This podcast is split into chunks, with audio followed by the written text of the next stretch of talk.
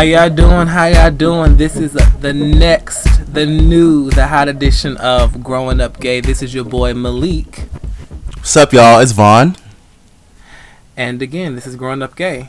So I hope you guys have been enjoying all of the episodes that you've heard thus far. We've been seeing so much like traction and the numbers are going up and the numbers do not lie. So we are excited that so many new people have joined our tribe and that are with us and are listening and you know, we see the comments and we we see the DMs when you guys message us and say that you're enjoying it. So again, we love you and we're so appreciative. Um Vaun, how have you been this week? Uh, I've been good. I've been a little all over the place. I feel like that, I feel like that's my norm. I feel like all over the place, is my norm, and I needed to like chill.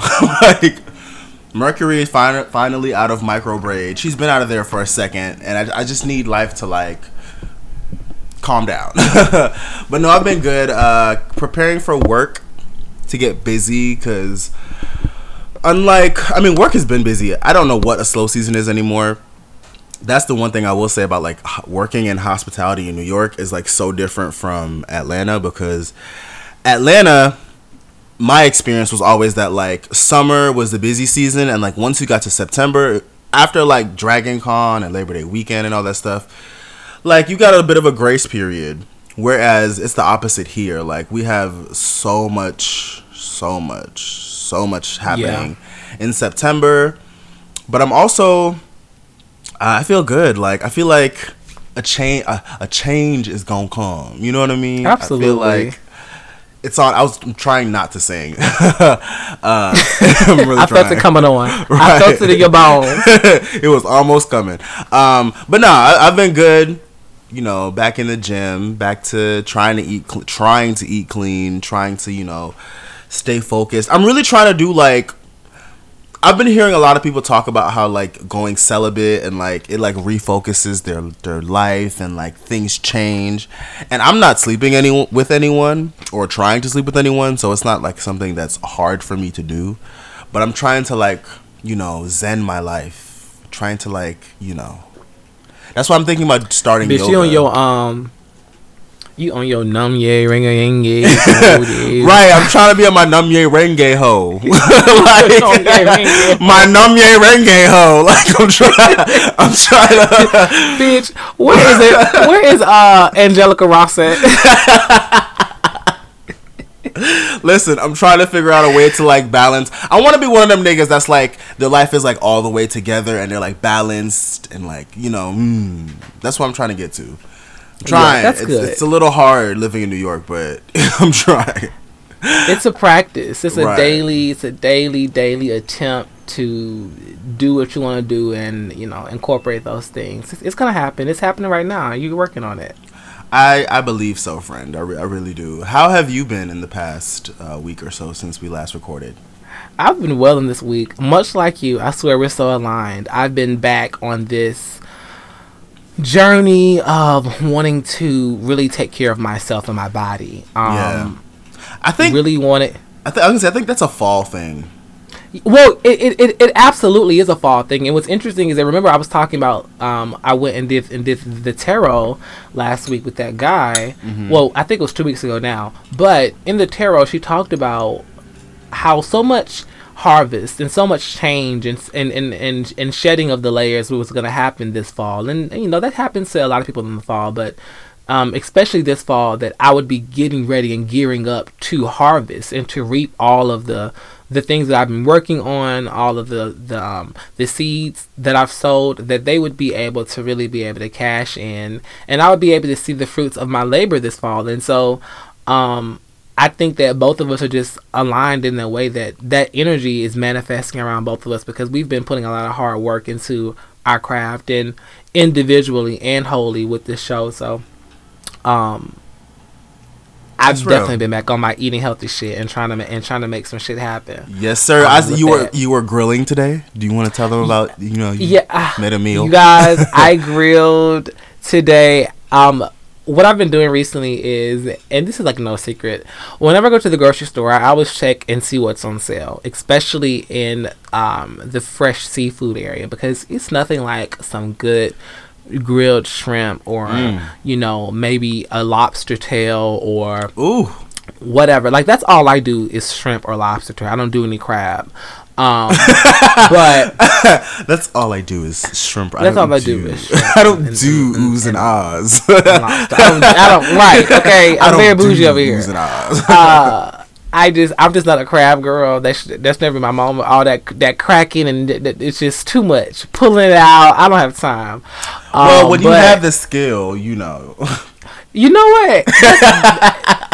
That's, that's the problem. I don't have the skill. I do not have the skill. I love crab, but I'm also like, I we used to go fishing and catch crabs and like bring them home, so it's like nostalgic for me to eat crab. See that now that that's beautiful. That's something that I wish I had growing up. But you know, honey, I grew up in Atlanta. and Said we ain't have no damn. Y'all ain't got it like that, no. well, Nah. y'all might have crabs, but not them kind of. Shit. Damn. Well, it is a less surprise. I was just You know what? I was just about to say Pride is coming up. that's not, that's not that's not what that's not what Atlanta Pride is about. So I I, I take that. back. Girl, it's Um, about. All in all, you guys, I grilled shrimp today for lunch, and I had some. Asp- Where do we go? Oh, and I had some asparagus. Oh my! I cannot even. I, bless. I had some asparagus with this shrimp, um, and it was really good. And I also grilled some some salmon with it. Um, so I'm gonna have that for lunch tomorrow, um, and then for the rest of the weekend.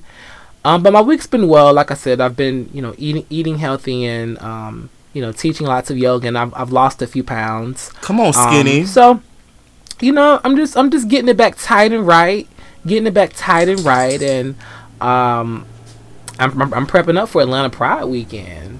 So I think it's gonna be uh, a, a a- very venturous day, and I hope that the girls have their lives together this weekend. And No, seriously, I hope everyone has an amazing time at Atlanta Pride. If you are there, I hope y'all celebrate each other. I hope y'all love on each other um, emotionally, mentally, Mm-hmm. and physically. You know, get your rocks off if you need to. And also, I. Never mind. I was gonna say something really tacky. Cause I, I was just gonna say I hope some of y'all that have like friction can work through it, um, oh yeah, or fight. Yeah. I'm not against fighting. I I would like to see the videos. if, You know what? If you if you have friction with someone and, and you're at Pride and you see that bitch, pay her no mind. or beat her ass. I mean, like it's. I, let me stop. I'm I'm joking. I'm I'm actually not. I'm not beating her ass. Grown Um, up gay does not consent to we do not condone violence. This is We a do mature show violence. with two This corporate gentlemen show. that We do love- not. we promote positivity, love, and guidance and growth within the community, not violence. Okay. Not violence. With that being said, Malik, can With you that please being get said, us that together? takes us into our get us together segment. Um, for those that are just now tuning in to Growing Up Gay, um, Get It Together is a segment where Vaun and I we talk about health, mental, spiritual based tips, tricks, things that we're doing to really increase our quality of life. Um, and today, my Get It Together is gonna be about rejection, and it's titled "Rejection is Okay." Ooh, okay. Um, I know quite often we think that rejection is the end of the world. We, you know, it's it's it's it's devastating. It's painful. You know, I I can't believe they don't like me, and we have a hard time with really like just conceptualizing what it what it what it means, and um, we have a hard time with actually even internalizing and being introspective about the feelings that we face and how our body reacts when we face rejection and, and then how all of those other things tie into our emotion and, and how we respond to it um, and then how that response affects our quality of life um, so recently i was challenged to do a rejection workbook exercise and what the exercise says is imagine a scenario when you felt rejected it doesn't have to be connected to yoga but it could be if you have an experience similar um, I'm sorry. If you have experienced a similar scenario to the one that, to the one that we're going to describe above, then use that one. All right. So so the scenario is: imagine students are coming to your class, or just imagine that you are a worker and you're going to work, and um, people aren't showing up for you. So your manager is not really responding to you. People around the team really aren't um, responding to your emails. No one's supporting you. You're not being invited to you know the company um, luncheons that they have maybe these luncheons are you know thrown by employees you're not just being welcome to the group right so next we want to talk about what does that experience feel like is it hot is it cold um, how does your body feel when you feel rejected and so I then took these questions and I said, well, how do I feel when I feel reject when I feel rejection? And so I said, I feel it feels sharp. Yeah. I shut down. It feels unbearable. Um, I generally feel cool or cold. My body is kind of intense, but I guess it's like a cool feeling. And then I thought about the adjectives that come across me when I think about the rejection. So I, I feel used. I feel worthless. I feel disposable. Ooh. I feel like a prop. I feel sad. I feel not good enough. So the yeah. next question is after you've described those feelings, what did you learn from those feelings? And how do you want to move differently now that you can identify and place those feelings and how they make you feel? So, what I wrote is I said, I need to get clear about what my values are and how these values drive my passions. If I have better values, I won't use the metric of students attending my yoga classes to judge how good of a teacher slash person I am.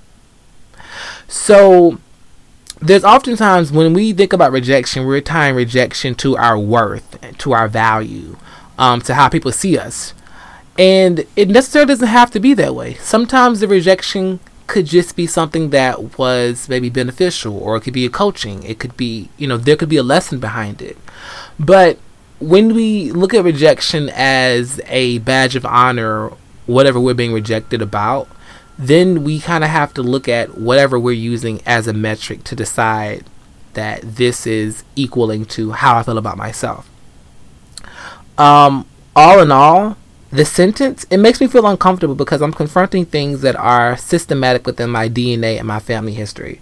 So I've taken like some time to like review the stories that my parents have told me about my family's upbringing and um, some of the things that I've I've dealt with, and I think that um, I am predisposed to maybe dealing with rejection a lot more in, in in a lot more critical way because of how I was raised at home and how I kind of felt like that my maybe maybe my father rejected me the love that I, the love that I wanted. So then maybe in my adult life I have a super hard time dealing with rejection and and, and then I internalize it and deal with it in ways that may be really harmful for me. Mm. so I think all in all to get it together is again get clear about what your values are and how they drive your passions and your wants and your desires and if you're able to identify clear values that are really positive in your life and that make you feel good, then you're able to assess and change the metrics that of what you use to judge your life.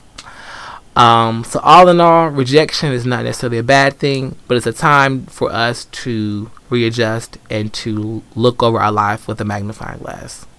I actually really like that because I'm I'm someone that doesn't put myself out there to be rejected mm-hmm. because I can't necessarily deal with rejection.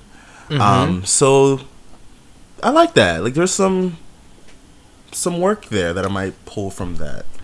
Yeah, like I, I, I you know, I think a good question would be, you know, what what could this rejection show me that I don't want to know? Right. What don't I want to see? You know, and what those don't I want to feel? What don't I want to experience? Yeah, what don't you want to experience? What don't you want to feel? And then that can kind of help you uh, down down that path.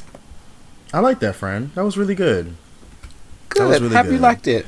Um, I don't have a get it together for this week, but uh, what I want to do is uh, shout out two different things.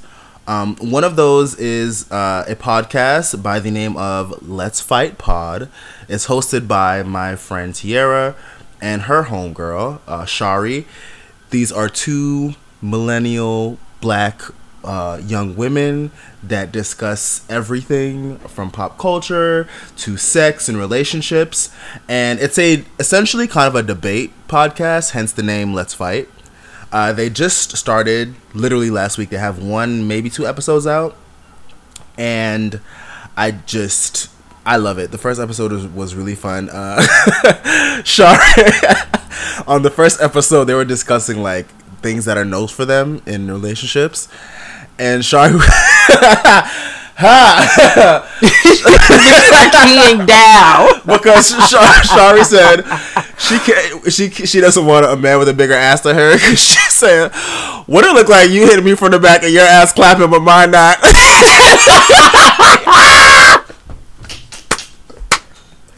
Hey, let me tell you something. Yo, I was I was in the back uh, I was in the back of a Via when I was listening to it, and I hollered. The gentleman looked back like, "Are you okay?" Because I screamed. Uh, that shit took me the fuck down. So that's Let's Fight Pod. um, what a gem.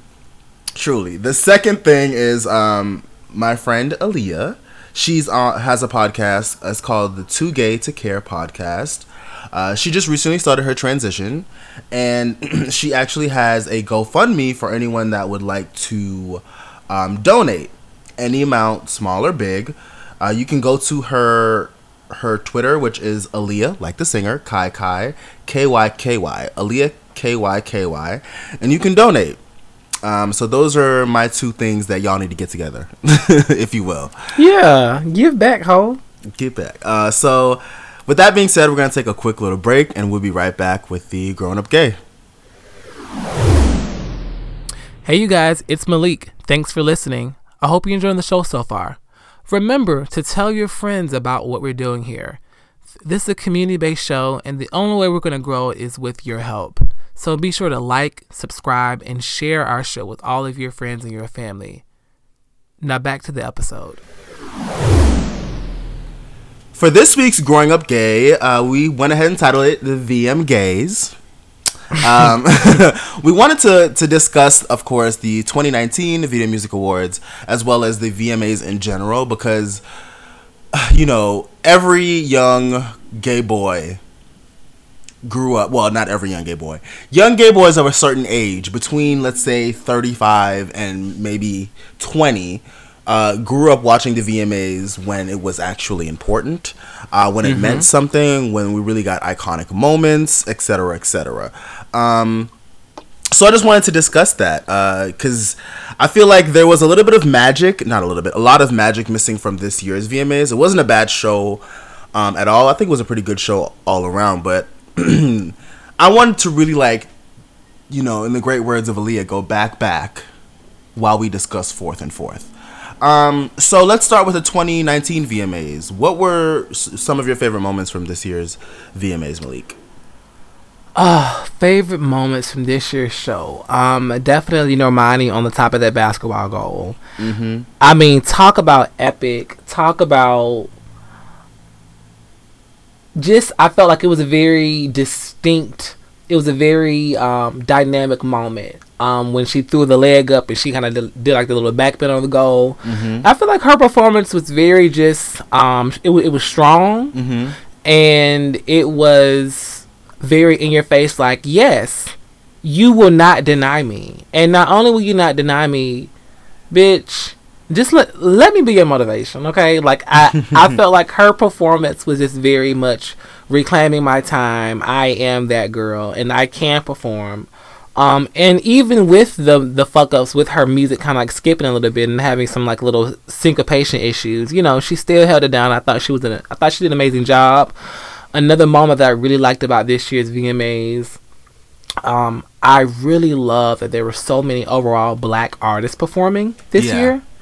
Um, and I felt like it added to just the authenticity that black people we contribute so much when it comes to pop culture and music and how we are the beat and the heartbeat under every movement when it comes to anything that's hot and popular.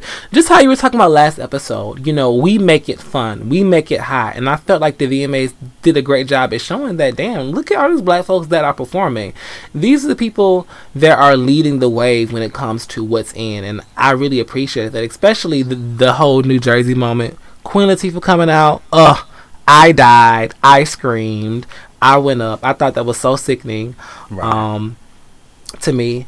So those are the moments that I really loved, and of course Lizzo was, I mean, amazing. I loved her vocal performance. I felt like they she, she Lizzo is one of those girls that she does a really good time at a really good job at perfecting her performance and being able to execute it and making sure that's something that she can execute.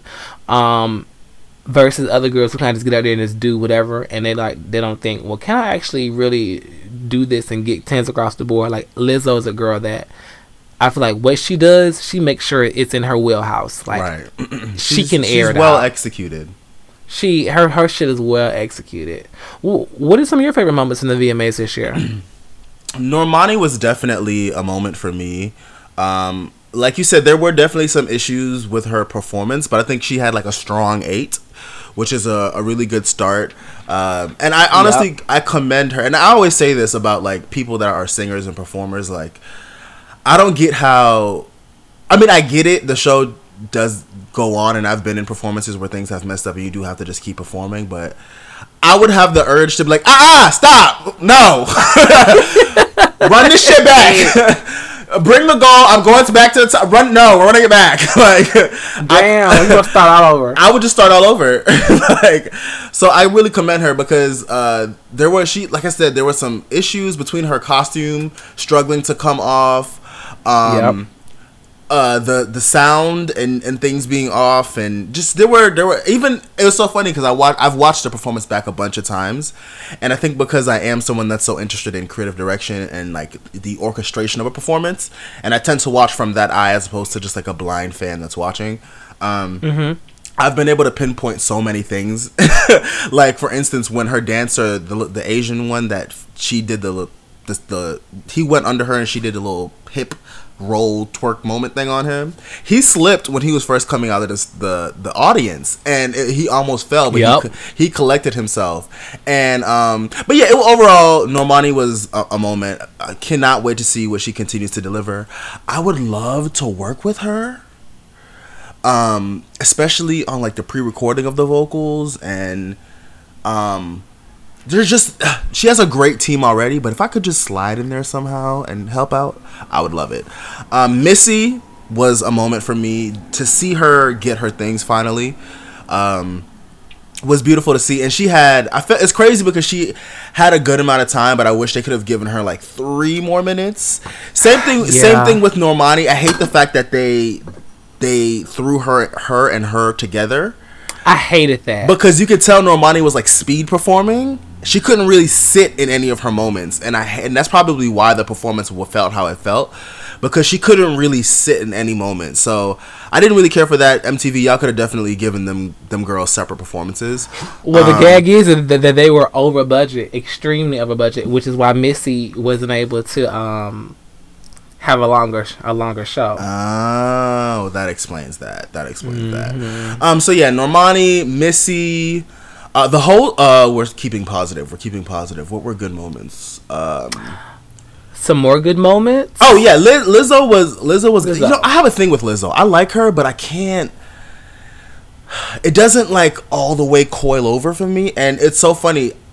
I I was uh a, one a tweet went re re went viral, if you will. I don't know how to what word that is. I never um, could tweet before you even could tweet. right.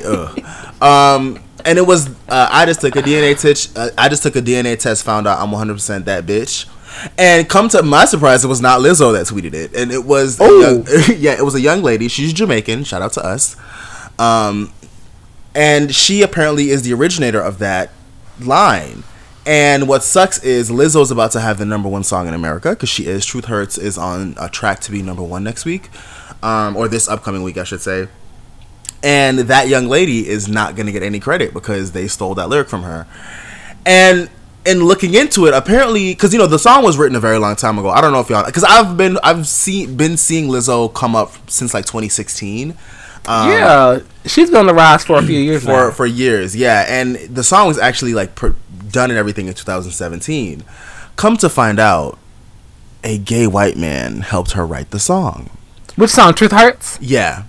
Dead. That right. sounds like a, that sounds like some bullshit. And you know what's so? And you know what's so funny? After finding out that she had worked with this gentleman, I was like, that's probably what it is. Because I've always felt Lizzo's music as a little It's soulless. I don't want to say. Yeah, It's like fake soul. It's like fake soul. It's, it's like, like, performative soul. it's performative soul. That's what it is. Yeah. Like even even even her she's song. like pan. She's like pandering. That, That's what I always say. And she, and even she has this song that's supposed to be like this big ballad, and she sings the fuck out of it. It's very loud. I, I always forget the name of the song. It's a very loud song. Um, and even that, every time I watch her perform it, I'm like, ooh, she is singing, but I don't really like. There's nothing there. You don't feel it. Right. It's just like sing, good singing, but there's really nothing. Anyway, went off on a tangent. So yeah, Lizzo was another good moment. Um, I'm gonna go into things I don't like because I'm miserable. you bitch. Camila Ooh. and that white boy. I'm tired of it. I'm tired of it. Let it go. Sen- Senorita. no, senor. No, I don't want it. No, we're we're sending it back. We don't want any more. No mas. Okay, no mas. No. Um, the host awful, and he was orange. Like Oh, I thought the host was decent. The- I thought the he host was was, awful. decent. he I grew up okay, so I grew up um, with like white friends, and uh, I have two white friends that come to mind when I when I think of this host, and both of them are Italian. He reminds me of like their uncle that would come out when we were like playing video games or in the backyard playing like what and, and like would joke, and you'd be sitting there like, "Can we get back? What the fuck? Can we get back to what we was doing?" I didn't. I didn't need a stand up special. I, I just wanted to play kickball. He reminds me of that. He was awful. They could have definitely gotten somebody else to host. Um, what were some other bad moments? The red carpet Uh, was very dry. Um, yeah, the red carpet was dry. The- very dry. The outfits this year were, were dry. Yeah, I did like what I did like what Lil Nas wore. Um, his, I didn't. his outfit. His performance was so flat. Bless his heart. Oh, I mean, he was just walking. He was just jumping around the whole time. he I don't need him to to do choreography because he can't. Not that he can't dance, but you know how some people that can dance but they do, they don't do choreography well. Yeah. He's one of those people because I feel like he can like do all the fun black dances. You know, I'm sure he can do those, but like every time I see him do choreography, it's like and a one two left and a one two right and a But I feel like the choreography he was doing for a Panini was was a very and a one two left and a one two. I But it was very like line dancing. even if you go like I've seen him perform um uh, Old Town Road twice and it's the same thing. Very like Mm-hmm. Anna. And I get it, he's young, he's just starting out. This is his first year of fame. I'm sure he'll get better over time. I just didn't care for his performance either. I didn't care for his red carpet look. It was supposed to be ode to Prince, all that extra. And that's another thing. Let me pull everybody in. Just come come close to me, baby. Baby. Come close. Okay. Enough of the homage. I get it. I, I understand. I love Dalia too. Um, I too am a child of the early 2000s, late 90s. That's was you know where I was raised. Can we can we just give them their stuff back and create our own? Damn, you're right. I- Can we? Can we just can we create our own? Can y'all can y'all create your own? Enough with the nostalgia. Enough. So yeah, that was the VMAs. um, so with that being said, uh, we wanted to discuss the VMAs of yore. Um, you know, the VMAs that we grew up watching, the exciting, you know, uh, life changing, moment creating, you know, spectacle that used to be the MTV Video Music Awards. Because now I feel like it's just MTV giving out awards to people in hopes of them showing up. Like the whole, and I love Megan Thee Stallion. I mean, I'm currently a little cool on her for reasons we don't gotta discuss. But how she won an award for a song that came out last week I mean, last fucking week. and it was give like song of the summer. Like they really could have given like they could have given her song of the summer for for um Hot girl, Big- something. I mean, for I mean, for big old freak and that was big old freak Yeah, big old freak. Big old freak. But yeah. also also the nominations came out months ago and this was not a category. So what the? Oh, this is not a Same- category. And I'm a, and I'm not a hypocrite, so I'm gonna do the same thing. Normani sis. What did Normani win an award for? She won an, an award for best R and B for Waves, and that's hers. I'm not. I'm not like. I'm not discounting that at all. Um, it's just I, MTV needs to stop throwing. Who's in the category for her with her? It doesn't matter. MTV needs to stop giving, stop throwing away awards. I get it. You guys want people to come, but the whole throwing away awards just like it. It. Okay, so my the property that I work for it's a very prestigious property. It's um, flagship property, all those nice things, right? And and whenever we go through training, one of the things that's always reiterated to us is that your brand, our brand, and our property is our brand and our property, regardless of whatever customers that stay with us. If we continue to bend and twist and take form of the customers that stay with us, it's no longer our brand, it's theirs. It's no longer our company, it, it's theirs. So I feel like MTV might need to revisit that that notion if somebody wants to take that and send it to them, because I feel like at this point the VMAs don't hold any weight. MTV doesn't mm. hold any weight. Like a VMA award used to be a thing that people were like, "Oh, I have a Grammy and a VMA." Now it's kind of like I got a B. Now it's like a BET award. No shade to BET. I'm just being blunt and I'm only saying that because we don't put pride into into the BET Awards, not because it's black owned or was black owned because it's not black owned anymore. It's just I want them to do better, and I want them to like be a little stingy with the cootie cat. Okay, just a little stingy. yes, Jocelyn. Right. um. So yes, let's discuss some of our favorite moments or some of the iconic moments of uh, the old VMAs. Yes. Yes. So one of my favorite iconic moments, and this is in no particular order, but my and I'm gonna my first moment I want to talk about is gonna be Beyonce on the red carpet with Aaliyah. Um, I thought that moment was just so genuine. Two girls who love to sing, two girls who love music, just interacting and finding common ground, which is fine, sexy men aka D'Angelo. And Beyonce said, and girl, and you know he fine. Can I get that amen? Like country and Aaliyah. And girl, you know he fine. and girl, you know he fine. Like just country, like I just really loved it, and I loved that Beyonce was was hosting the red carpet, and that Aaliyah was on her Hollywood Barbie. She was on her movie girl shit, and I just felt like it was just so cool to see um, them two together like that that way before she died, and um, that's a moment that I just loved on the red carpet. That moment with Beyonce and Aaliyah, and it's you know people always talk about it and like retweeting and shit like that. That was that was definitely a fun moment. I remember that. Um, mm-hmm. one of my moments is definitely one of the most iconic fashion moments for the VMAs. And that's Little Kim at the 1999 VMAs with mm-hmm. her titty out and the purple pasty. Um, it's a moment we've seen a lot of people recreate for Halloween, um, and especially the moment that I wanted to focus on is when she was when she was giving out that award with it was her, um, Diana Ross, and Mary J. Blige, and Diana lifted her hand up to show her titty, and then like she play with her titty. That I, I, remember watching that and being like, "Wow, is that like yeah. allowed?" that was like a gag, right? right. I was like, wow, so this is happening. Diana Ross is playing with somebody's titty on TV right now in this moment. in this moment on TV. All right. So, yeah, that that's definitely one of my top 5 most iconic moments.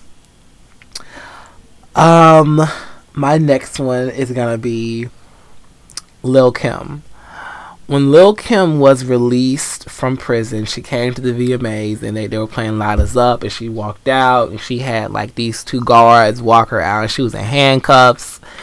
And um, you know, they had um Lighters Up playing in the background and it was just such um That shit was a moment it was it was such a just just just an iconic moment because it was like Lil Kim is released. She's been away for so long. Um, she's out. She looks amazing. She's still beautiful. She's still fabulous. Like it's the queen of rap. She's back, and I just felt like that moment. It was just homage, you know. It was just homage about her legacy and about who she was and and and, and uh, how important she was to the culture. And so, um, for me, that was I was happy to see her because, like I said not I didn't say this, but when I am a huge Lil Kim fan, and when Lil Kim went to jail, they had the show called Countdown to Lockdown. It was on BT. Um, and Lil Kim had also released the album Naked Truth, which got five marks, five mics on the source. Um, at that time, she was the only, she was the first female rapper to ever get five five mics from the source at that time. Um, and so I had been following her career very closely, and I was just really, really happy to finally see her release. So I was really excited about that moment. That was the, you know what it made me think of. Remember, remember like iconic intros, like no music, just a person would appear yeah. on stage, or like they would sing one note, and like the crowd would go crazy. That doesn't happen anymore. No, nope. like remember when Whitney? uh Oh my God, who was she? She was uh, presenting something or presenting someone to perform, and all she did was like the stage was. I'll never forget this. The stage was completely blank and all you heard was her hit the NI, mm, and, and everyone lost their shit. Everyone lost their shit. Or like the 1995 VMAs where uh, Michael, he like the stage was completely black and he was wearing like his all black with his little shiny jacket and his white socks. And he just like took three steps and did his little neck thing in his hand, and the place went ape shit yeah, like ape yeah. shit. I miss that. We need that again. We need we need people to start doing that again. We need. I don't yeah. know if they have. The, we don't necessarily have people that have the range. Well, I kind of feel like Cardi B had it when she was standing there introducing Missy Elliott, and it was like Cardi, Cardi, Cardi. That's different like, though. That's different. That's that's definitely people like recognizing that she's that girl. But I'm just talking about. I'm not even. I'm doing one thing, or I'm, I'm barely doing anything, and people are just like like you can just feel their presence in the air, and it's like their presence is so overwhelming that just like yeah, you know, yeah, yeah. That's like you know, like you know, when Beyonce performs, people pass out and they just cry. That's, do they? Yeah, they do. Bitch. yeah, I'm they sorry. do. I'm sorry. that was funny.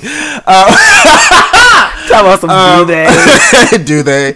Um, so Ooh. my next moment. Speaking of presents and icons, um, Whitney and Mariah present yes. Best Male Video at the 1998 VMAs. Now, for the children out there that might be a little young, y'all might not remember this moment, mm.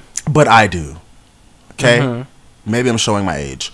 Um, if you guys don't remember this moment, this was again at the 1998 VMAs where Whitney and Mariah wore the same dress, and they uh, came down separate sides of a staircase. Well, Whitney came down the staircase, and, Whit- and Mariah uh, sauntered in from behind. Um, and they kind of had this little cute moment because you know that was a thing back then. It was kind of like Rihanna and Beyonce today how like these two black you know powerhouse superstars that people aren't really sure whether they're friends or whether they're cool. I mean there's one you believe and all that stuff. But it was like is there tension? Is there not tension? Like it was kind of you know what i mean? You didn't know what to think. And then like for them both to come that just shows you the power the vmas used to have. Because i bet yeah. you today y'all could not get rihanna and beyonce to present oh, no. an award together. You couldn't. No no, that just goes to show how important the VMAs were. Like they, and it was such a beautiful exchange. The try it on man. Yeah, try it on man. Try it on me. I always remember that part. Uh, so that's definitely one of my uh, most iconic moments. Try it on me. Try it on me, and we look to you, Whitney Nippy. We miss you. We love you. Um, another one of my favorite moments from the VMAs is gonna be the Taylor Swift, Kanye West, Beyonce had one of the greatest videos of all time. I'm sorry. um, well, first Kanye, Beyonce did have one of the greatest videos of all time. That is a fact.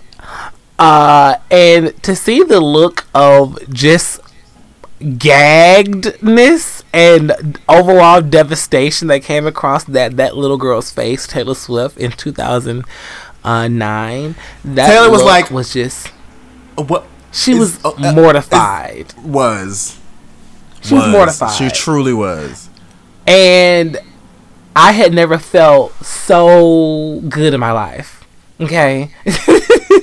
By seeing her so gagged, I thought that was hilarious. I hated um, but that also. You did you? Hated it. Why? It, it it pissed me off because I felt like that was her moment, regardless of how you felt or regardless of how you feel. You don't. And I also felt like, why would you do that to Beyonce? Yeah. Like Beyonce is minding all of her business. She's gonna win other awards. Like you already kind of know how this works. And like if you feel that way, you can feel that way. But like and I also feel like Kanye knew what he was doing because had that been someone else, he wouldn't have got his black ass on that stage. He would not have gotten his black. Because let that have been Pink. Pink would have punched him in his shit. Yep. Pink would have laid his ass out like happily. So I just I just felt like that was and and the thing is I'm not even like a Taylor Swift. I don't even really care for Taylor Swift. I don't really like her. But although I did like her a lot more back then, but this is another story. But the point is it just it was incredibly rude. Like incredibly rude. Agreed. And that was kind of that was when I started disliking Kanye West because I felt like how do you have how are you so full of yourself that you can go on stage during someone else's acceptance speech and tell them that they don't deserve something. like like that's wild disrespectful. Mm-hmm. It's like it's it's wild annoying too. Yeah, like and I know Beyonce was just like this nigga. Yeah, she was gagged, and and and I really think that B was I think I think in, in, the back end of things, like in the, her heart hearts was like a little upset that he, that he would put her in that situation, but also right. Like, thank you for taking up for me, but I don't need that, you know. Right? It's like uh, it's like, girl, I get it, but stop. like, yeah, I get it, but stop. Yeah, um, that's mine. That is uh, one of my favorite VMA moments. Uh, another one of mine is speaking of Jay Z and Beyonce. Well, speaking of Beyonce, Jay Z, her husband at the 2009 VMAs. Same. What the fuck was in the air at the 2009 VMAs? What was going on? Everybody was walking up on stage. Little Everybody Mama. was. Little Mama decided to bum rush the stage while Jay Z and Alicia were performing uh, a New York State of Mind. and it will forever be one of the funniest things I have ever seen. And the funniest part about again Beyonce, poor Beyonce Beyonce tried to stop Lil Mama, and Lil Mama shook her off. Did she? have you never seen that video? You know I have. Oh, I was about to say. Beyonce touched my shoulder. I was about to say, friend, you have got to find that. Beyonce was like, "Hey, I've what are you doing?" It. And Lil Mama was like, "Back up! like this is my moment." like, and then the the thing that makes it all the more funny is the fact that not does she just get on stage, she gets directly in the middle of them performing and is looking at Jay Z and nodding her head, and Jay Z is looking at her and nodding his head. And Jay is like, "Why the fuck are you on stage?" And she's like, "I don't know why the fuck I'm on stage." I'm on stage. and Alicia just in the background yelling. just, I just watched the clip again, and Beyonce's grabbing her hand and then the girl pulled away from her. it was yo, and that's what made it. That's what made it such a gem to me because Beyonce was clearly like, "Whoa, what are you doing?" And she was just, she was in a trance of, of her. Like I just, I, what a moment. Truly, little mama said she had to be on stage with. Little mama said, "It is my time. this is New York. They are singing about New York. I am from New York, and we are in New York, bitch. This is my time." Like, but listen, Alicia Keys said she wished she would enjoy the song for her seat.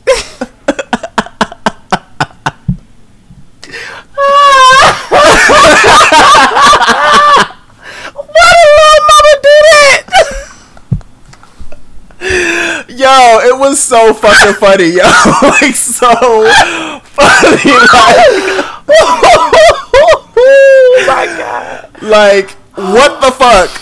What is going through your mind to make you say, I'm gonna get up out my seat and join these people's performance after they had been rehearsing? Can you imagine if, like, say, fucking, I don't know, fucking um, I don't pick someone. Bitch, Ciara.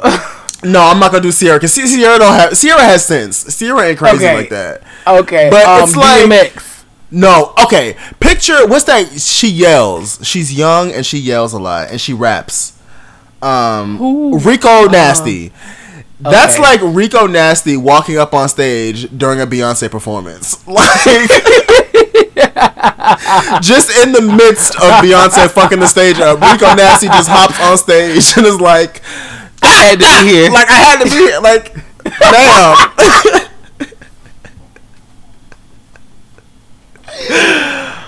no, no. So what's Yes. what's, what's another moment for you?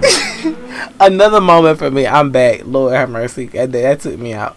Another moment for me, you guys, is gonna be um, Vivica Fox and 50 Cent walking around. Oh my together. god. Now let me tell you something. This is off of the heels of Kill Bill. Vivica Fox had uh Kill She Bill Volume girl. One. Vivica Fox is that girl. She had she is the blockbuster queen.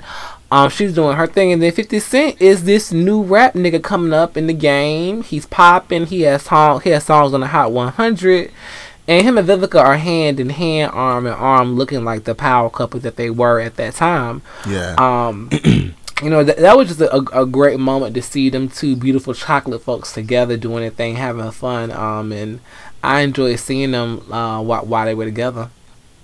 I love how you have a positive outlook on that because I don't. like you know what? that whole night was a mess for Auntie Vivica. Like it was. Do you not remember her performing with, the Ying Yang Twins? Britney Oh, you don't remember? No, Vivica. Uh-uh. Oh, friend. Oh, see, that's why. Oh, bless your heart. See, you stopped at the red carpet. No, Vivica brought her 45 year old ass out. No, I'm just joking. She, I don't think she was 45, but she was definitely like 40. She brought her ass out on stage and performed with the Ying Yang twins because she had on some booty shorts. I will never forget this. She had on these like booty uh, shorts with like, they were like jean booty shorts, but they had like metallic wiring or something. She had on these uh, big uh, metallic heels with this cowboy metallic cowboy hat and a wife beater that was cropped with like jewel designs and Vivica was shaking her entire body trying to shake her ass no, I will never forget it. I remember watching that shit mortified. I was like, "What is she doing?" That is hilarious, man. She made a fool of her damn self. She made a fool of herself. Shout out to Auntie Vivica though. Um, shout, shout out to Vivica. Um, another moment of mine is Rihanna's video Vanguard. Mm. Ugh, what a year. 2016 was a great year for the VMAs. Ugh, such a time. Um, but just to be a young nigga from the Caribbean, to see a young black woman from the Caribbean rise to the ranks that she rose to and was able to win, get this prestigious award meant so Yep. much to me. Like, just to see her be celebrated and to see her have her moment and also to see her curve the shit out of Drake when he said he'd been loving her his whole life. She was like, "Oh, huh?" she was like, "Huh? What? What?" Um, yeah, it was just what a moment. Moment that was truly pleasing to me.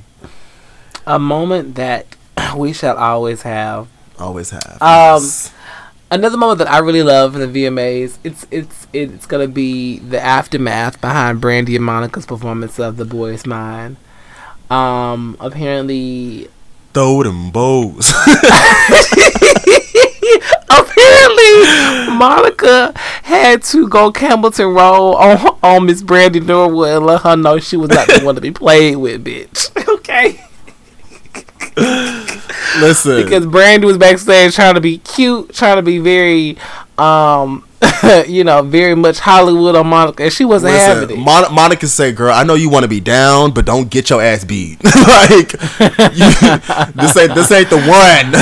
oh my god! I mean, once I heard the story about what went down backstage, I mean that right there really just sent me for a loop. It still takes me to tears, and then and then honestly, if you watch the performance, you can see the tension in the air. But when those two girls are on the stage together performing, like you can cut it with a knife. right? Absolutely. It's obvious. Absolutely. Yeah. Um, Yeah. my my number one, what I'm gonna put on my list for my number one uh, moment at the VMAs is actually Britney Spears's uh, 2007 VMA performance. Agreed.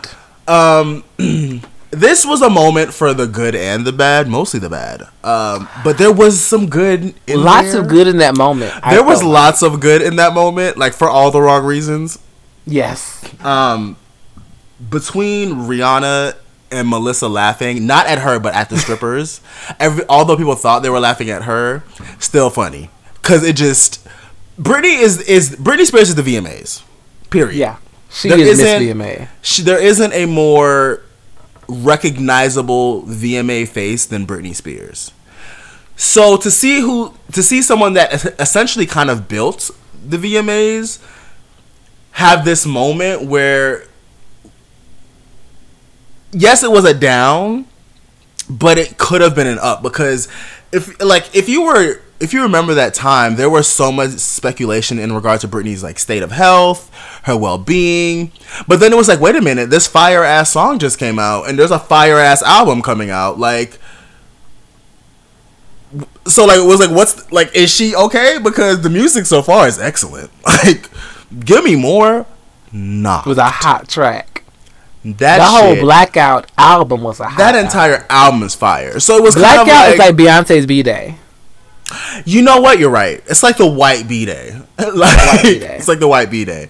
Um, and it was like this is either going to be like an iconic, another iconic Britney Spears VMA moment for like the good, but we I don't think anyone expected the bad like that bad, and she just Mama was not there. Hmm. Mama was not there, but it it, it, it did beget some some great moments. Just it just also wasn't a good moment. So I'm gonna end our, our VMA moments there. Yeah. And we're gonna get into performances. Some of our five all time favorite VMA performances. Now, mind you, there are a gaggle of great VMA performances. Like even making this list, I was like, damn, there are so many that like I wanna include. But I only had to pick five. Now I kinda cheated. I'm not gonna lie, I kinda cheated when I did my list. Um so my, my, my top three are all artists and their various moments. okay. So I'm gonna start with my number five. My number five is Lady Gaga. Well, I'm sorry. My number five is Michael Jackson at the 1995 uh, VMAs. Like, what a moment! Is that dangerous? Yes, that's when he he had like a 12 minute moment where he performed a lot of his hits, and it was just. I, you know what's funny? When I was looking through, uh, going through the performances uh, to like compile this list, I realized a lot of my favorite VMA performances, they might as well have left the mic backstage, but those Yeah. people were performing down. Yeah, they were. Yeah, Down. it was a show. It was a show, Yeah. a moment. Yeah, It really was. from from Madonna performing Vogue to um, you know various Britney performances to Michael performances. Like the mics weren't on, but the choreography, the the d- dramatics, the staging, the styling, everything, the showmanship, all that was on. And it was another Michael is like another prime example. Like his performance was just showmanship through and through. Like he performed, and he also he did what what I asked for earlier. Like he had so much presence that like his his intro was literally just him standing there, and like the the the audience went wild because it's Michael Jackson. So yeah. again, this just goes to show you the weight the VMAs once held. Once held. Once, once held. Once. Yeah, once it held. Not anymore. Right. Um, another one of my favorite VMA performances. Um, I, I I can't even put my one through five. I was gonna go with Jan Jackson's um tribute to her brother, Well, where they did Scream and Laurieann Gibson performed, and there was just this whole moment. Um, that performance was just so iconic to me. You could feel the passion just coming from the screen. Beyonce Yeah. was in the audience jamming. That was also 2009. Um, What a year. what a year! What a year of VMA performances. Janet aired it out down to the ground, and it was just such a legendary performance because I think that we had never got Scream live before. Um, Uh, so it was just good to see it. Um, yeah, I love that moment. Absolutely. Um, my number four is actually going to be Lady Gaga Paparazzi. Um, at the this was also the 2000 no this was the 2010 no this was 2009 wasn't it no hold on Two, it was 2010 yeah yeah this was the 2010 um, video music awards and dare i say this might be actually it was 2009 it was 2009 was a hell of a fucking year that you know that might be like the last real video music awards. Like that might be the last true like through and through like really really good VMAs. When folks gave a fuck. When people gave a fuck. And I think I think Gaga might be the last new artist to really fuck the VMA stage up. Like I'm talking like create a moment moment because I can't think of a moment past that. Like from a new artist. Yeah. like especially where they really like cemented themselves as like this is who I am, this is my lane. Right. Because yeah, if you think I, about it, at the time, Gaga was this new girl. We didn't really know too too much about her. I had been into her because I I I got into Gaga summer of twenty uh, of two thousand eight. Um, my cousin and I went to Canada's Wonderland, and she Gaga performed there along with the other legends. Um, Girlicious. Um, oh? Truly legends. Do you, do you? hits. They stick like grits. Okay, I'm just yeah. don't argue with me.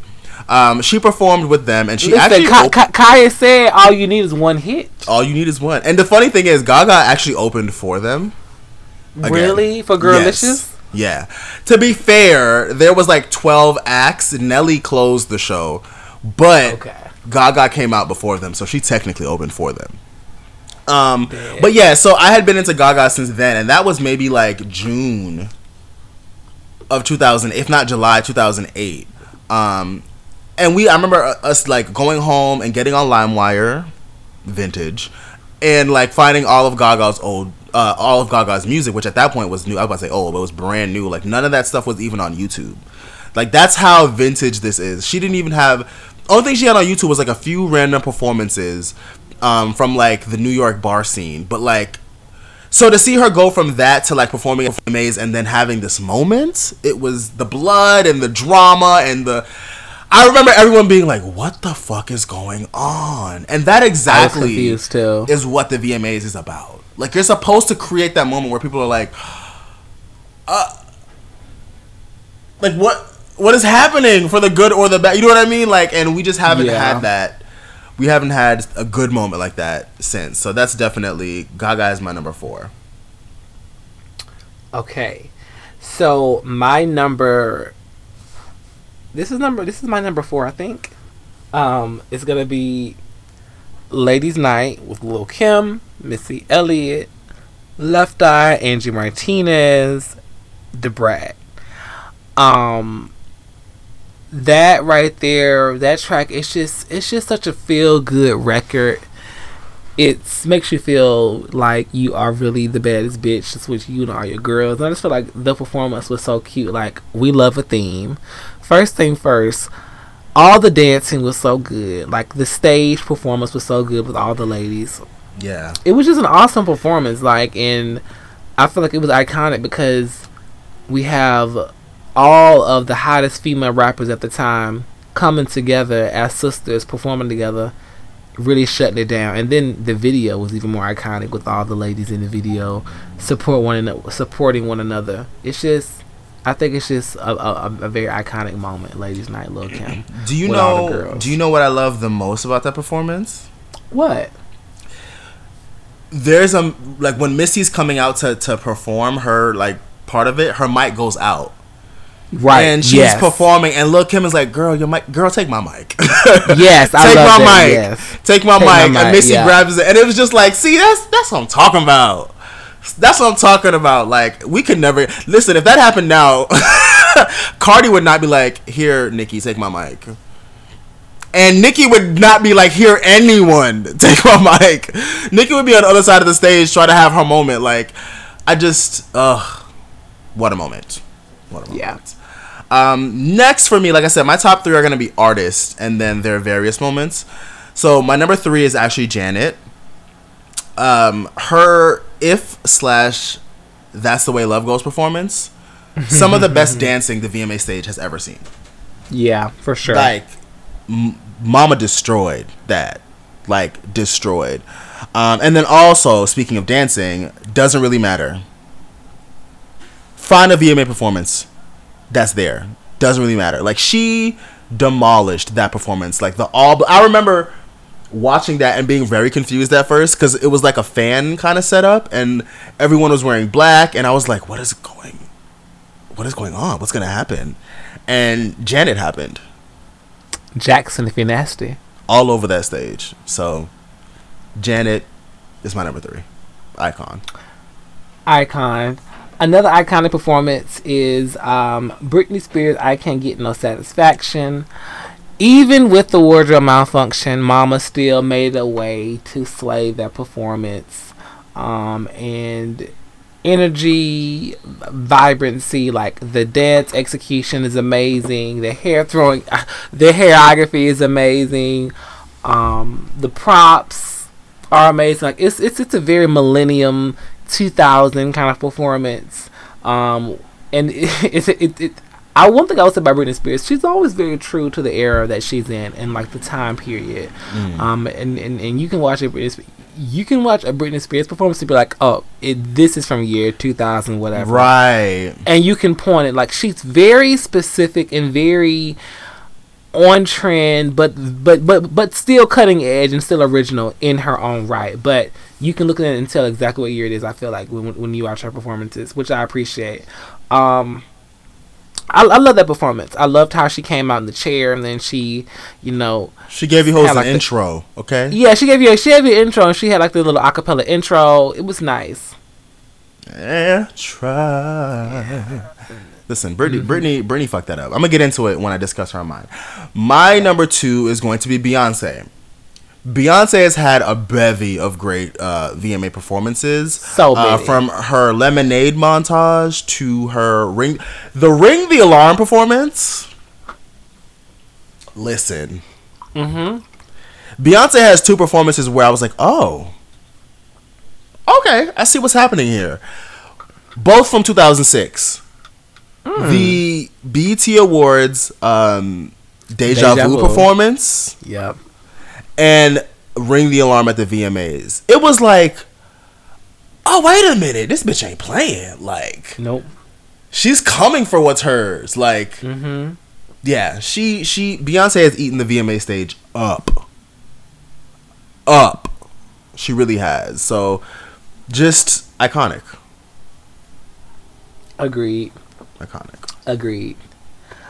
Um, my number two is gonna be Ladies' Night. I'm sorry, Lady Marmalade. It's gonna be Little Kim. Look, baby, Little, Little Kim ha- has popped her ass up in my uh, my list twice already. And she was in the Um, iconic moments. Yeah, and she and she was in. a- I mean, look, uh, Lil Kim. Y'all just better understand. The Lil Look Kim at the is material. that girl. Look at the material. You be the judge of it.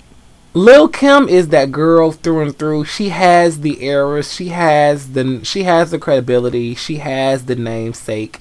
Lil Kim's that girl. Anyway, um, Lady Marmalade, Little Kim, Christina Aguilera, Missy Elliott, Mya, Pink, and the reigning queen, Miss Patti LaBelle.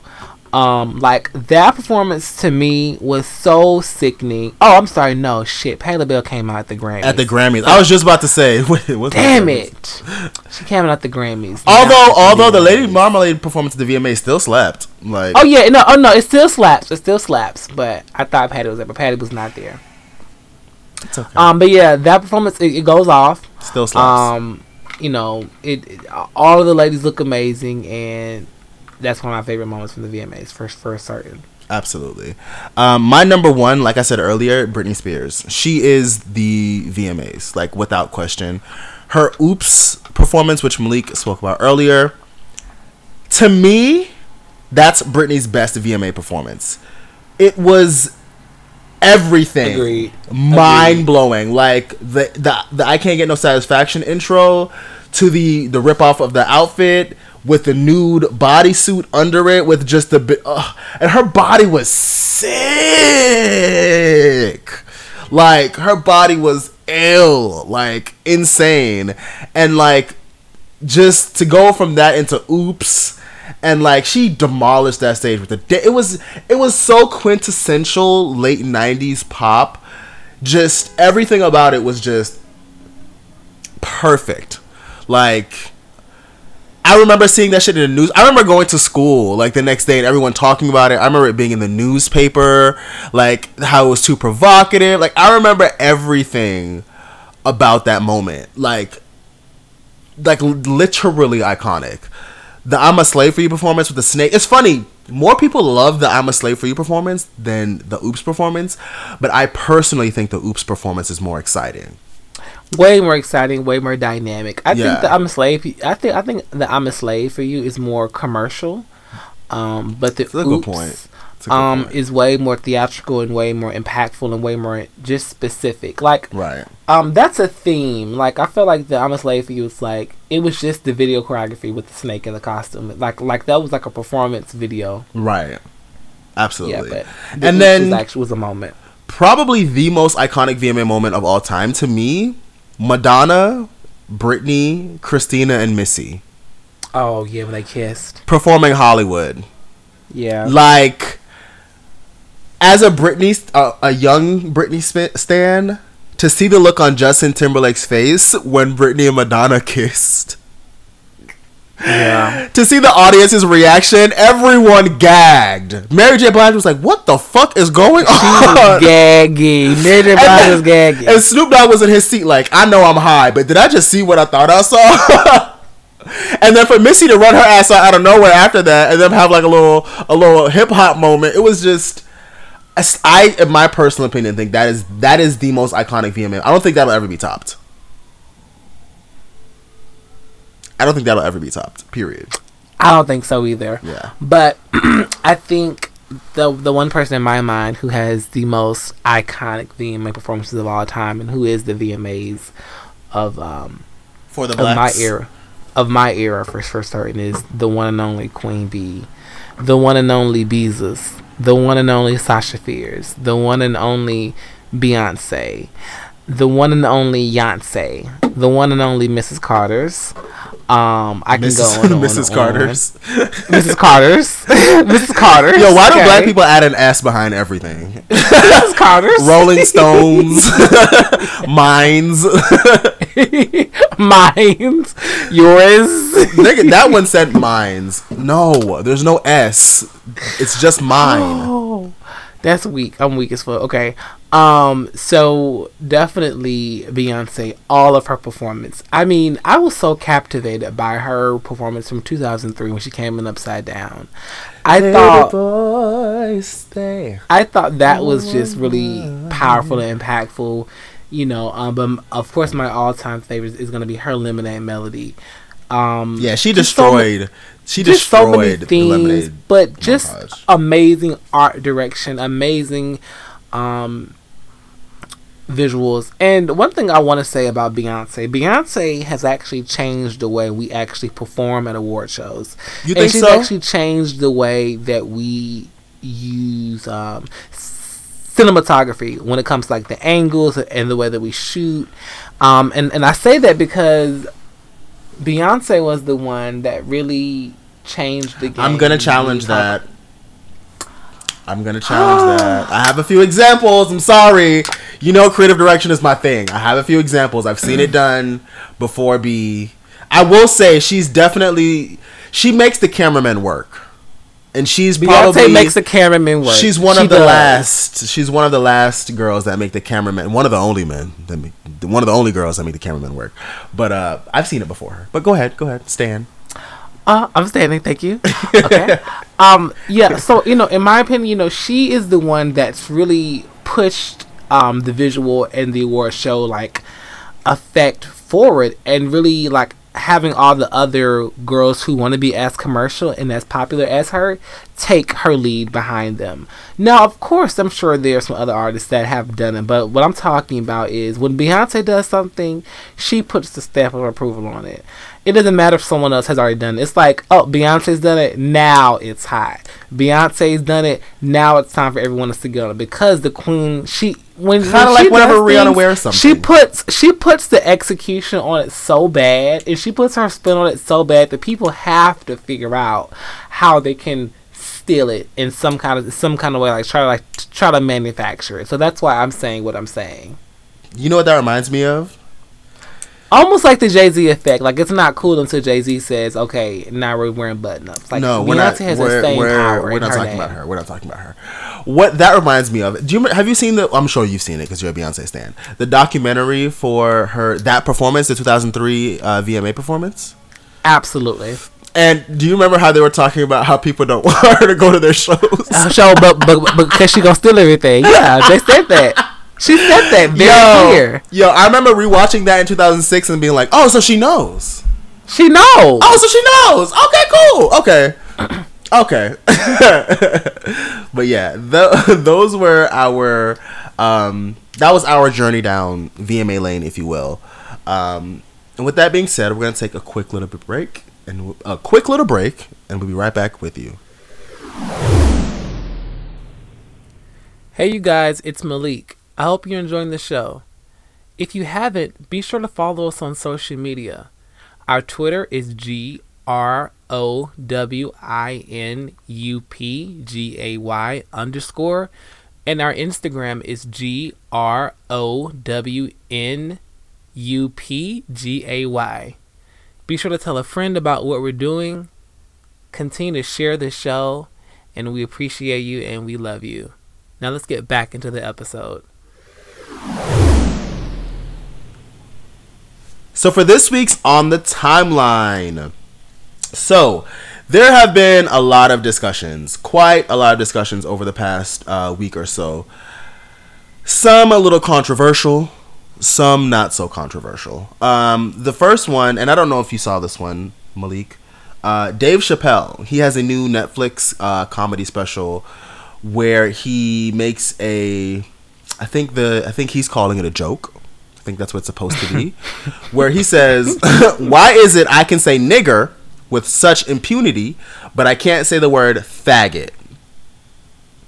And the if you want to watch the entire bit, it's uh, I'm sure you can simply Google it. It pops up, um, and essentially he's talking about how during the uh, creation of his last uh, Netflix special, he was, you know, rehearsing bits or whatever, and there was a white woman that was like, hey, you know, he said the word faggot, I guess, in his bit, and there was a white woman that was like, hey, um, you can't say that, it's a little offensive, da da da da.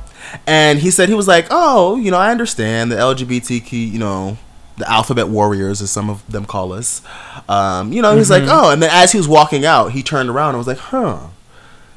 So Becky, come over here again.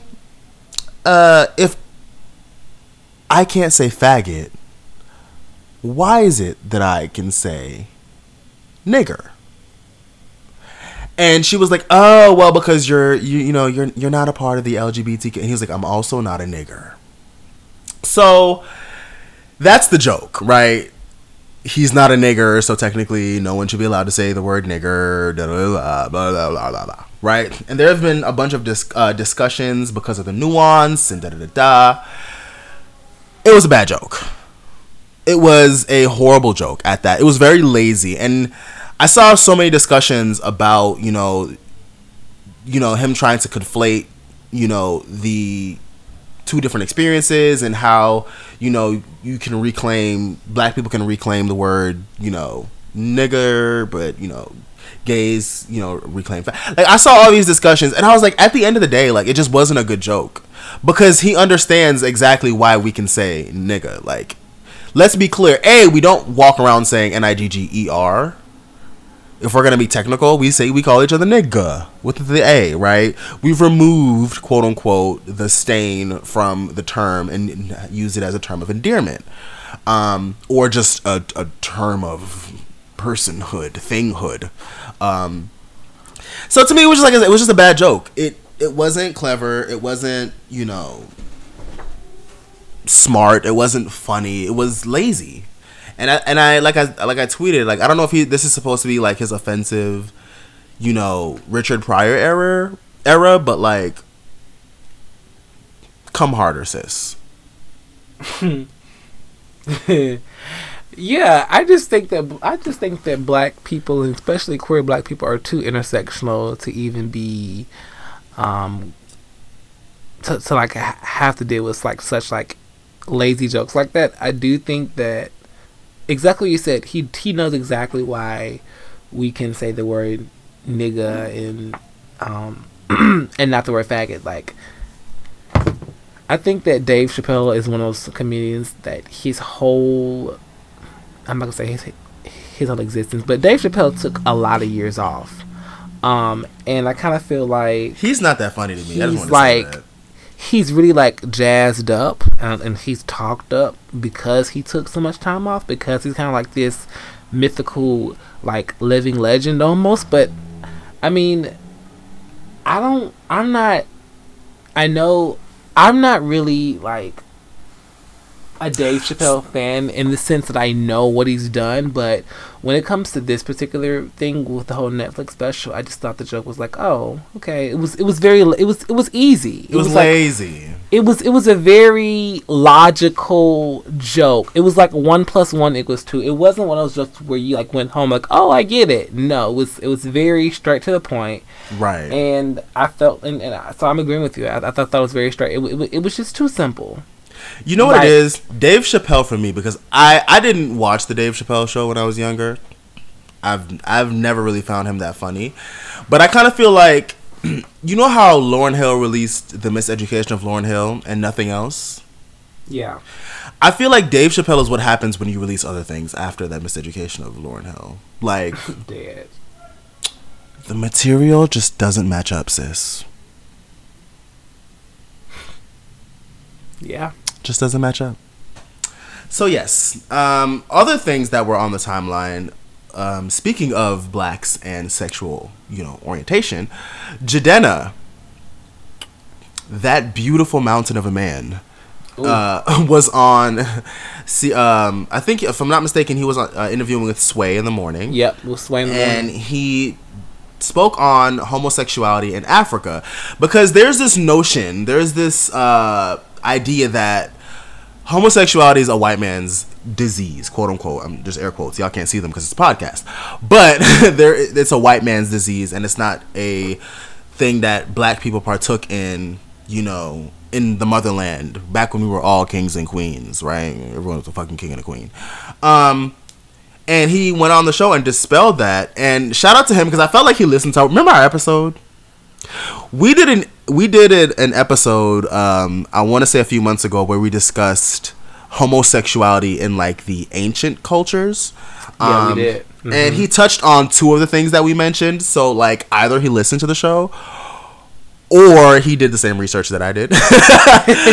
I'm gonna say he listened to the show because that makes me feel better about myself. um, but he brought up uh, the king of um, the the what is now Uganda, and how he was an openly queer. I'm gonna say king, and that he had um, male sub I don't, subjects or male relationships.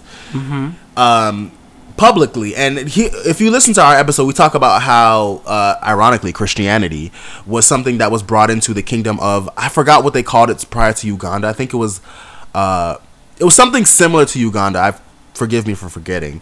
Um, and how Christianity was brought into the that culture, their culture, um, and he actually killed a bunch of people because what they started doing was talking down on his, you know, tr- sexual orientation and, and, the things that he was partaking in, and um, they essentially were went from engaging in, in in homosexual acts as a community to some of them, like I said, deciding to go against it and trying to get him thrown off, uh, thrown down from being king, and he killed them niggas because he said, "What y'all not gonna do is you know come over here with this new religion and tell me what I shouldn't do from what I've been doing. Um, so yeah, and Jidenna also spoke on other cultures and how it's uh, like I said, it's prominent in, in African history and how they've seen it in, in arts and and the, the paintings in caves all around ancient Africa. So shout out to Jidenna. His album 85 to Africa is actually pretty good. I listened to it the other day when I was in the gym. It's a little more rapidy rap than I thought it was gonna be. I thought it was gonna be a little more uh, Afro beats, a little more, you know, walk up your waist, if you will. but it's good, and it's good to see him spreading this knowledge and informing, you know, people that gays have been around a very long time. And we ain't going to what motherfucker. We're not. We're not. Uh, someone that did go somewhere that they probably shouldn't have gone is a white Ooh. woman. a uh, um, a white woman was performing. Now, Malik, this is one of your cousins. Now let's hold on. Now you know what? Let me. This is one of here. this is one of your yoga doing ass cousins because you know y'all. We're Mal- not gonna do Malik will do yoga any fucking where. like what Malik- we're not gonna do is conflate the two. This is a woman who's being negligent and she's being dangerous. The story is there is a 23 year old college student who was a white out woman. in tr- a white woman and she was on a trip in Mexico with her friends and she decided that she wanted to do some type of young some some type of yoga pose and what you'll notice is that even in the description of the, the, the article they never described what the pose was because the bitch was not doing any fucking yoga let's uh, be clear according okay. to them it's extreme yoga there's no such thing as extreme. that's not a real thing. that's not a real thing that's so gonna be that's gonna, gonna be you do, the media's not gonna sit here and try to create propaganda. What, what you're not gonna do? Not, you're not gonna slander yoga. You're not gonna sit here and slander yoga and, and create propaganda. you better, you better come on, public relations. yeah, I mean, and that's what the media does. Like around anything that, that, that's wellness based and something that's natural to get folks to feel better, they slay it, and not folks are like, oh, I can't do yoga. You know, folks die falling off buildings. Bitch, please. The girl was drunk off a bean, doing something crazy. Jumped over there to saying, "Oh, friend, look!" And then even in the picture they showed, and I that's not a yoga pose. I was gonna say that's what makes it funny. Well, not funny because it's fucked up, but your friend is hanging off the side of a balcony. Mind you, they are eighty feet up. Yep. Eighty. This isn't this isn't like over a pool. This isn't like you know one balcony up. You're 80 feet in the air, and y'all let your friend climb over the side of a building and hang off of it with no hands, like no feet. Just and y'all are surprised that the bitch fell 80 feet. Just just her 80 and you, you know what killed me? all under the comments was you remember the episode of Fresh Prince of Bel Air where it's like uh, Hilary, will you marry me? Splat. yes. There were so many people under the comments doing all types of variations of that, and it was taking me down. And the gag is she survived. Oh yeah, she's not dead. She broke 102 bones, but bitch, I didn't even know we had that many. yeah. She broke 102 bones and is in intensive care, but she survived and she's gonna be just fine. Because I feel like don't die; they have nine lives. You know, bitch, you cannot you cannot get rid of them hoes. Okay, damn. Not white people being roaches. Anyway. Bitch, it don't matter what kind of spray you use for holes. The holes got some kind of gene. Oh my god. Oh. Uh, so the last thing that I want to discuss is I've seen a lot of this topic on the timeline. Uh, summer is coming to an end. You know, whether you had a hot girl summer or you, much like me, had a flop girl summer, um, it is winding down. It's been the weather's been amazing here in New York. Like it's been, it's been like low 70s, maybe mid 70s, uh, clear skies, a cloud or two maybe at the most, no rain. It's been sunny. It's been beautiful. Like I'm kind of sad that it's gonna get cold but I'm also happy that it's not 90 degrees anymore because New York can be a little unbearable. So with that being said, a few of the things that come with summer is uh, you know, fall. I mean, a few of the things that come with summer coming to an end are of course fall. uh, prep, prepping for 2020, and probably the most discussed one, cuffing season. Mm. So, first thing I want to get into cuffing season. Malik, do you have a starting five? And if so, are you currently um, auditioning for who's going to take the lead, if you will? You see how I went from sports to performance? That was so gay of me. That was. You know what? gay of me. I am building my starting five as we speak. It Come is so on, roster. It's so interesting. I'm building it up right now, and there are. Let me tell you guys, there are some contenders, baby, coming down the court. we have.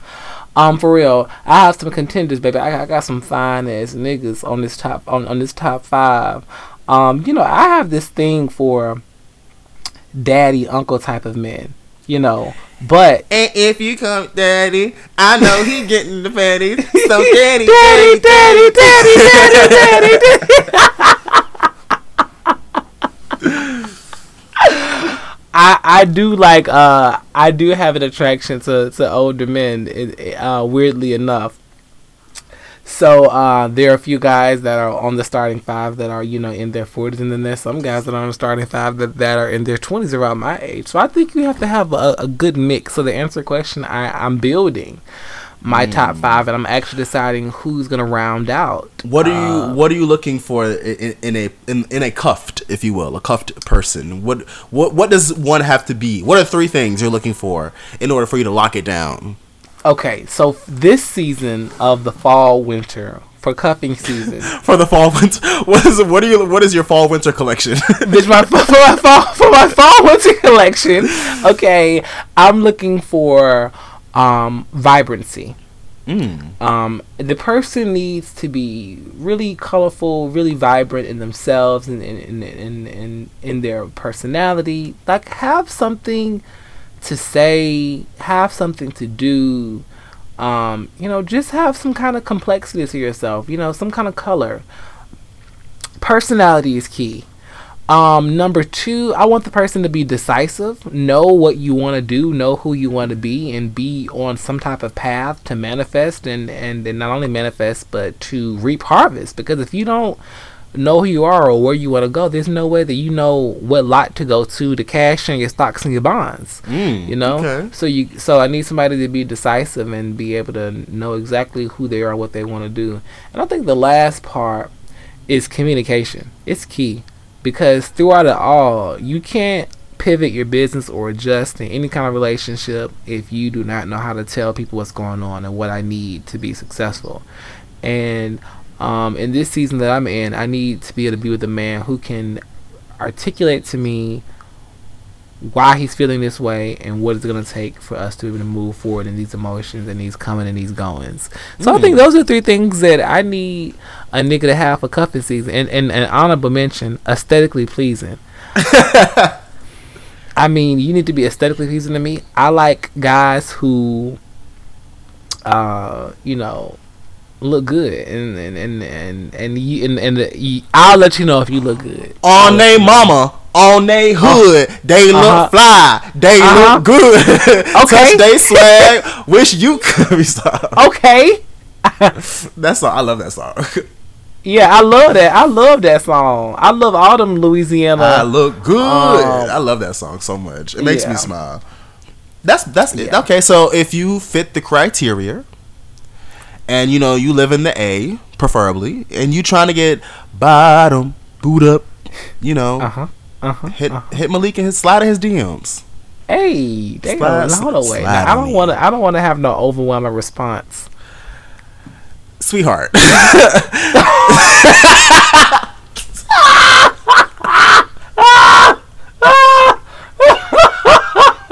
okay, you know what? I'm not. I refuse. I refuse to even acknowledge you, bitch. Have you lost your mind? Such a sweetheart. Don't you dare come for my fantasy. oh, that was so funny. Um, so yes. Um, now, what are your goals for the fall? What are you looking to do this fall? What do you want to do? What do you want to be? What do you know? What do you want to give? Yeah, I'm turning 28, so I want to give bis- I want to give more big boss, big bitch, big Grown dick and sexy. All, all season. The fall is gonna be all about um, harvest and overflow, and it's gonna be all about abundance and being opulent Mm. this fall for me. And I and, and and that's just what's to come for my life because I feel like I've been working really hard to make so many things happen for myself. And so the fall is going to be about abundance. So that's going to be my theme. You know, just big boss energy, big bitch energy, big nigga energy. Um, being myself and doing the things that are important to me. That's dope. Yeah. All What right. about you? What do you want to channel this fall? Um, this fall, I don't want to do shit, but focus on myself. I'm dead ass. Like, I spent all of summer sick and like thinking I was gonna die, and like you know, it Yeah, really yeah. de- it really derailed my year, and I just want to get back in my bag. And like, it's funny because my father. I love my dad so much. He's been like his new thing is okay. So because when my blah, blah, blah, when my father uh, bought my NutriBullet for me, he bought him his him one himself because he's that. My dad is that kind of person where like you'll be like, oh, I love these sneakers, and like he'll buy them for you, and then he'll buy himself a pair because he sees that they're like quote unquote cool. Especially with me, like if he sees me like wearing something or doing something, he's always like, huh, you know, like what is that? But he bought, mind you, he bought this thing two years ago, and he's never used it. And he recently went to the doctor, and the doctor was like, "Now, diabetes runs in your family. You had three aunts that passed away from it. My dad did. So, like, you need to get it together. Like, hello, you know, health and fitness." So my father's been like Yep. hitting me up, like, "What do I do to lose weight?" And I've been like, "Girl, I don't know. Tell me." 'Cause a bitch I'm just joking, but no, we've been sharing. I've been sharing like recipes with him um, to use in, on the NutriBullet. So like his new favorite thing in the world is like texting me or calling me like, "Oh, I tried this new one with papaya and this and that, and it's so good." And da da da. So with that being said, um, I'm trying to focus on health and fitness because I have some things that run in my family that I don't want to run into me. okay, um, I'm trying to live a long, prosperous life, and yeah, my, my goal for this fall is just just to focus on myself, be as selfish as, as selfish as possible, and just get my life back on track because I feel like spring was pretty on track. Uh, winter was a, a, a fuck fest, literally and figuratively. Um, spring like i said was on track summer was a mess like emotionally mentally physically a mess so for fall i just want to like numye renge ho minus the ho okay that's my that's my goal for fall Okay, I think that's an awesome goal. yeah and the last question i had is how or where would you like to ring, bring in your 2020 like if you could just do something lavish to bring in this year or it doesn't have to be lavish just what how do you want to bring in your 2020 because you know we can start wanna- planning from now friend I want to bring in my 2020. I don't know how I want to bring. I don't. That's a great question. Last year, I had a really fabulous New Year's party at my house, and I really enjoyed that. And I think I want to do that again this year. I think I want to have another New Year's party. mm. I really enjoy community. I really enjoy fellowshipping with, with people and the whole five, four, three, two, Two, one. one. Happy New Year! Like I love that, and and I also love hosting, and so I think. Ooh, there was a Ma- joke right there I listen. i left it alone let me though. tell you something. I left it If alone. you could, if you could come to me, that's for the best. I love to host. No, um, but but in, in, all seriousness, um, if, if if I didn't have a party at my house, I think I would travel somewhere. Where I'm not sure, maybe to New York or Tokyo, somewhere that was gonna have a really big, impactful New Year's celebration, where it would be like, you know, lots of energy and Yeah. and lots of uh, electricity. Yeah, I feel you on that. I haven't actually celebrated New Year's like a thing thing in forever. I feel like I've worked basically I worked last New Year's. I worked the New Year's before that. The New Year's before that. I think the last one I actually brought in was 20, 2014. I think going into 2015, and I did that in Toronto with my family, and that was lovely. But I actually want to do something. Like I want to. I want to be at somebody's party, or I want to be at somebody's club, or I want to be at. I want to be like you said. I want to be around energy, and like people and good vibes and fun and good music. Or I would love to be in like a sickening location. Like Yeah. somewhere international, maybe on a beach, doing like firework with friends on a beach or something, like something something something grand. I want to I really want to celebrate and bring in in the year because I haven't done that in a while. And I feel like I need to. Yeah, I think because the fall is ending, and because not fall because not because fall is ending, because fall is starting, and you know there's just gonna be so much harvest and just so much good energy that's gonna come around for um the you know the next five six months. I think it's important that we really do it big for new year. So let's plan something. We should. Yeah. Growing up gay, the New Year spectacular. Will you be there? Oh, I love how that sounds. You guys write in and tell us what, what do you want to do for New Year's with Growing Up Gay. Yes. Let us know what are your plans for fall. Yeah. Comment, you know, what do you want to do for the fall? Are you going to do like me and just focus on yourself until your New Year's and then you can go to skin out and guanbad? Or are you going to, I don't know, pumpkin spice latte your life away? Let us know. Let us know. And with that being said, that was this week's episode of Growing Up Gay. We hope you all enjoyed it. As always, please be sure to reach out to us uh, on the show's social media on our Instagram. That is Grown Up Gay, G R O W N. Uh, you can follow us, tweet us, talk to us on Twitter at Growing Up Gay underscore. Um, and you can reach Malik on Twitter at Yo Malik. You can reach myself on Twitter at underscore Vaun if there's any questions or anything you'd like to ask us, because we do have the Spill It segment. And Malik, where can they reach out to if they want to spill some things to us, spill some tea, if you will? Yes, if you want to spill the tea, you can. First thing first, you can always DM us on on all of our social media platforms. Yes. Vaun said you can DM or tweet Vaun on Instagram at Vaunagram. You can t- tweet him or DM him on Twitter at underscore Vaun. You can hit me up on Twitter at Yo Malik, Instagram at Malik Khalid Yoga. Um, and email us at Malik at growingupgay.com. That's Malik, M A L I K, at G R W I N upgay.com. Same thing for Vaun, Vaun at growingupgay.com. And right into the show, Growing Up Gay Podcast at gmail at gmail.com.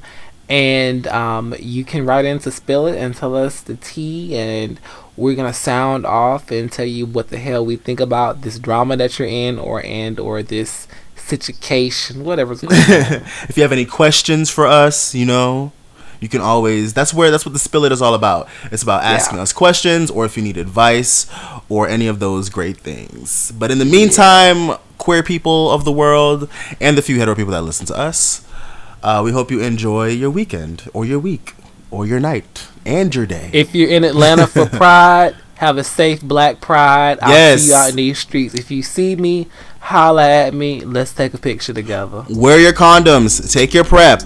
Drink your water. Talk to your parents. Find Jesus.